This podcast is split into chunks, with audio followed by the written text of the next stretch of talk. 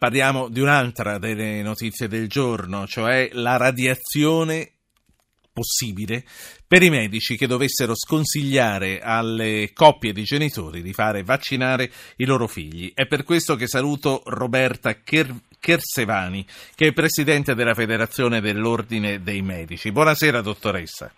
Buonasera, buonasera. Che cosa è successo? Come mai questo improvviso inasprimento contro la libertà di terapia quando questa questione si trascina da decenni in tutto il mondo?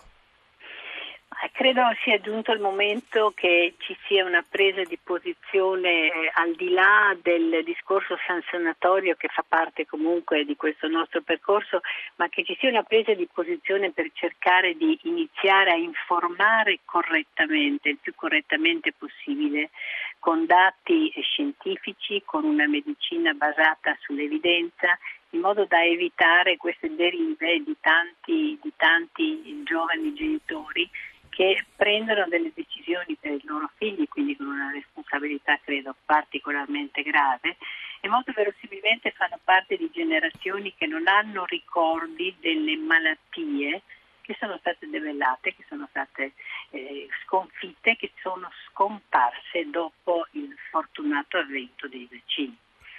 La mia posizione è quella sicuramente di una grande informazione, ma ovviamente mantiene una, eh, una coerenza e una rigidità nel, nel, prendere provvedimenti con i colleghi, però io in questo momento non certo. so quanti sono, quindi ecco, è, è proprio qui che volevo arrivare. Lei... Quanti, quanti sono quelli che, quanti sono i colleghi che, che sconsigliano o quanti sono i colleghi che non riescono a convincere eh, il, parlo delle famiglie, dei, dei, dei genitori dei bambini, ma anche le persone adulte, della utilità dei vaccini.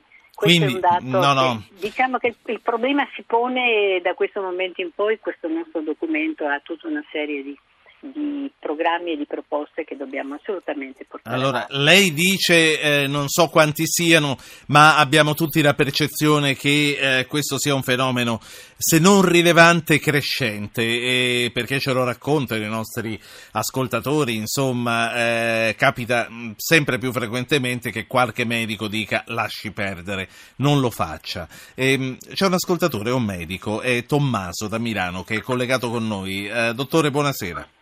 Sì, buonasera a lei, Presidente. Ascolti, io confermo quanto dice il Presidente e per fortuna e finalmente vi siete mossi, devo dire anche in maniera un attimino tardiva, perché questo fenomeno del, di colleghi che sconsigliano la vaccinazione inizia a essere veramente rilevante. A lei risulta, vengono da lei pazienti che eh, le dicono il tale suo collega mi ha sconsigliato, vengo da lei per, uh, per un consulto? Assolutamente sì, succede, ma non solo per le vaccinazioni, succede anche per alcune terapie. Eh, la medicina alternativa sta prendendo sempre più piede e sempre più consigliata da colleghi. La cosa che lascia allibito è questo. Io sono un giovane medico, ho 38 anni, quindi da poco mi sono affacciato alla professione. Mi ritrovo ogni tanto allibito a sentire certe fanfaluche, mi perdoni il termine, propinate da certi colleghi su medicine alternative e certe terapie che non, sta, non, hanno, non hanno i piedi d'argilla, non hanno alcuna base scientifica.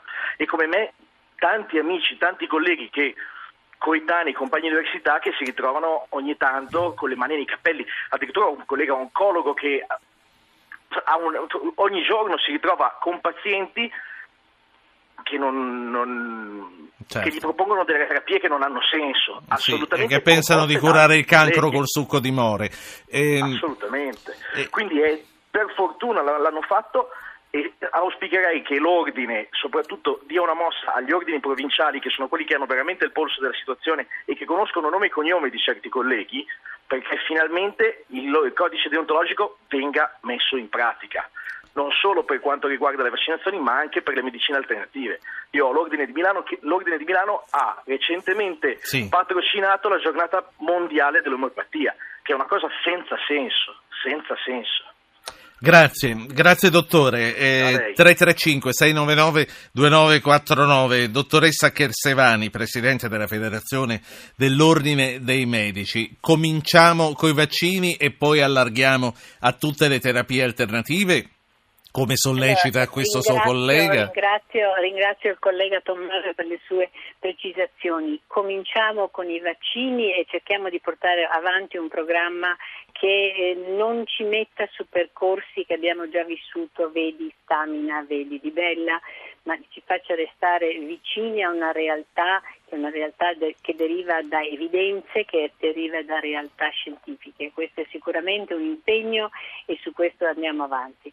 Per quanto concerne il percorso delle medicine non convenzionali, la Federazione si è mossa da tempo per cercare di fare ordine anche in questo contesto, perché anche in questo contesto è da capire, sicuramente sono medicine alle quali le persone si affidano volentieri, forse perché c'è un, un trattamento più olistico, una considerazione più completa della persona, ma anche su questo abbiamo iniziato da diversi anni a fare un percorso che adesso è affidato alle regioni perché le regioni dovranno rispondere per creare dei registri che a livello degli ordini sono già state create nel tempo, che servono a far ordine nel senso di proprio capire intanto che siano medici e non maghi e soprattutto per capire che cosa fanno e dove hanno, certo. hanno avuto un insegnamento che gli ha consentito di dire io pratico questo tipo io, di terapia. Io voglio mettere in linea un altro ascoltatore che chiama da Genova, è Luca. Buonasera Luca. Sì. Eh, buonasera, sì, eh, velocemente vi faccio una domanda. Eh, molte famiglie che hanno dei bambini ehm, chiedono molto spesso come mai viene fatto il vaccino esavalente, quindi viene fatto un vaccino singolo che contiene tutte e sei le vaccinazioni principali per i bambini perché questo dà l'impressione di essere più stressante sul sistema immunitario del bambino invece di poterlo magari modulare in vaccini singoli che magari danno l'impressione di essere meno aggressivi. Grazie. Lei è medico, eh, Luca? Eh, lavoro come medico ma non sono medico. Grazie. Eh, dottoressa Chersevani, ehm, anche questo fa paura, l'esavalente. Questo fa paura perché viene considerato come un carico eh, importante, mentre in realtà gli esperti ci spiegano, io sono un medico radiologo che oggi fa il presidente, quindi la mia cultura è prevalentemente radiologica, ma chiaramente mi devo documentare. Gli esperti che preparano questi vaccini e che studiano questi vaccini ci indicano che la carica antigenica è bassissima, che la quantità di proteine che vengono iniettate, nonostante l'insieme di diversi vaccini, è assolutamente bassa ed è dimostrato che non ci sono assolutamente controindicazioni. Tutti questi, tutti questi percorsi sono molto ben monitorati. Ricordatevi che fare una vaccinazione non è una terapia che si fa a un paziente ammalato che ovviamente può avere una giustificazione diversa. Qui si tratta di prendere un soggetto sano al quale noi somministriamo un farmaco e questo farmaco deve essere controllatissimo dalla sua produzione alla sua somministrazione all'eventuale, all'eventuale presenza di piccole reazioni che non, che vengono ovviamente registrate ma che non hanno mai alcun tipo di, di, di problema serio. Sì. L'alternativa, il bambino tanto più è piccolo tanto più ha bisogno di stimolare il suo sistema immunitario e questo è ciò, e questo è ciò che ci viene insegnato.